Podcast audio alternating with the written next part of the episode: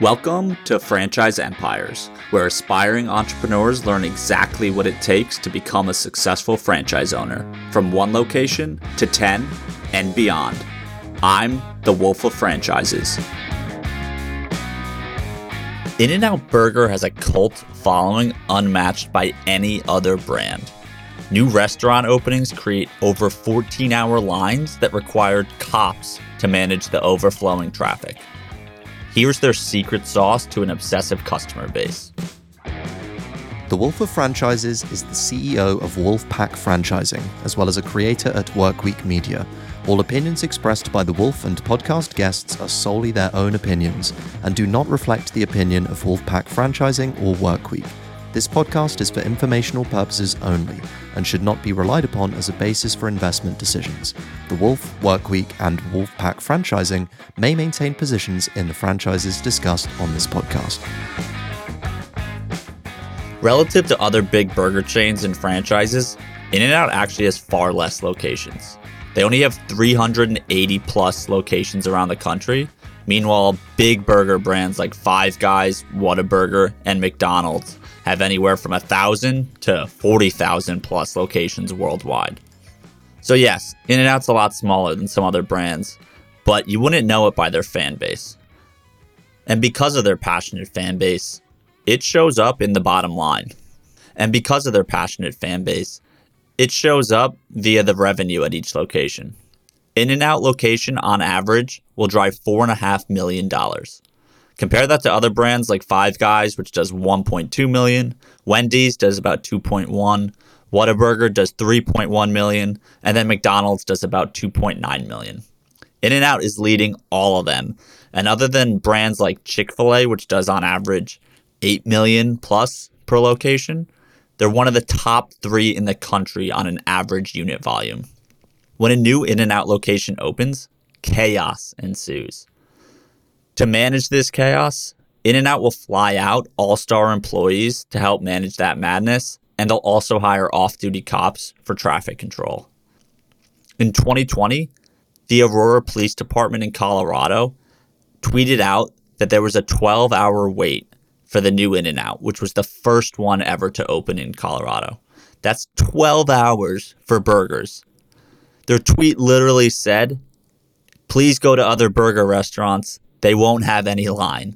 But yet, people were backed up one and a half to two miles long and waited reportedly as long as 14 hours to get a taste of In N Out Burger. How did this all start, though? The first In N Out opened in just a 10 foot space in 1948 in Baldwin, California. It was founded by Harry and Esther Snyder, and the couple would handpick fresh ingredients each morning that went into their burger products. They had a pretty simple approach to growth. And the overwhelming principle that is still present in In N Out to this day is to maintain quality at all costs. Today, In N Out is still ran by the Snyders, now in their third generation of ownership. Lynsi Snyder is now at the helm and has been since 2010. And the In N Out story has been one of consistency all the way back since 1948. When you look at it, the restaurant has barely changed over the decades and it's evident in three key areas. The first, menu simplicity. Since their inception 70 plus years ago, there's only been five items added in that time span. Those five items, which now make the menu 15 items, are just lemonade, Dr. Pepper, milkshakes, hot chocolate, and the famous double double burger, which is effectively just a double cheeseburger. Meanwhile, most big fast food brands like McDonald's, Burger King, and more have over 50 plus menu items. There's no doubt that the simpler menu makes the operations a lot easier for In N Out and also helps them maintain the quality because every menu item is going to be the best it can possibly be. Second is their commitment to quality. To ensure the freshness that In N Out customers have grown to love, they'll never open a location more than a day's drive from one of their six meat processing facilities.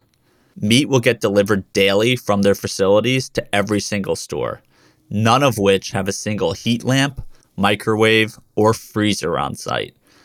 And again, if you've been inside any fast food joint, the heat lamps in particular are very common, keeping fries, burgers, other sandwiches warm until a customer comes in and orders it. In N Out does not do it that way. They only start cooking once you order it. And the vegetables from the lettuce is hand leafed, the buns are made with slow rising dough, and the tomatoes and onions are sliced each morning. There was even a former employee who was quoted saying, I can say without a doubt that it's the cleanest, freshest fast food you can ever have. I'm not going to lie, I trust the former employee. And speaking of employees, that's the third area that In N Out does so well. It's their commitment to employees. They provide far better benefits than your typical QSR. Every full and part time employee at In N Out receives 401ks, dental and vision coverage, and paid time off. Now, while that may sound the norm to you if you're potentially working a white collar job, you know, like in a law firm or at a financial institution, but for a lot of these fast food chains and QSRs, right, they're not receiving those kinds of benefits. So, not only that, but entry level workers are now making well above minimum wage, and managers of In and Outs can make over 250,000 for overseeing one location. So, if you think about it, what that does is it gives an entry level worker at In and Out a career path where they can thrive and do very well for themselves if they rise up in the In and Out system. And unsurprisingly, given this commitment to employees that is miles above most of the competition, it's resonated well. The manager's average tenure at an In N Out is 17 years, and CEO Lynsi Snyder had a 96% approval rating on Glassdoor in 2021, and that's from over 26,000 employees. That rating made her the highest employee rated female CEO in the country, so that's no small feat.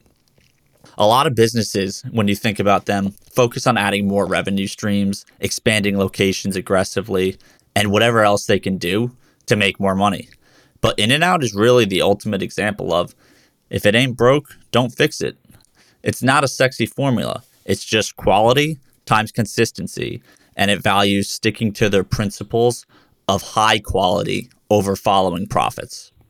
To put that growth into perspective, remember they only have 380 locations. On average, an In N Out has opened just five restaurants per year since 1948. Meanwhile, you got brands like Subway, where at their peak they were opening seven locations per day. The Snyder family says that they receive buyout offers all the time or IPO offers as well, but their answer has always been no. Rich Snyder, son of Harry and Esther, said in 1989 there's money to be made doing those things, but I don't want to lose with what I was raised with all my life. And heck, it doesn't really matter, at least for the Snyders. Current CEO Lynsi Snyder's net worth is about $4.2 billion, as she owns almost all of In N Out after receiving equity on her 25th, 30th, and 35th birthday. Perhaps the Snyders are really onto something when they say, doing things the old fashioned way is the freshest idea of all. Thanks for listening to Franchise Empires. We're coming to you soon with actionable insights to take the next step on your franchise journey.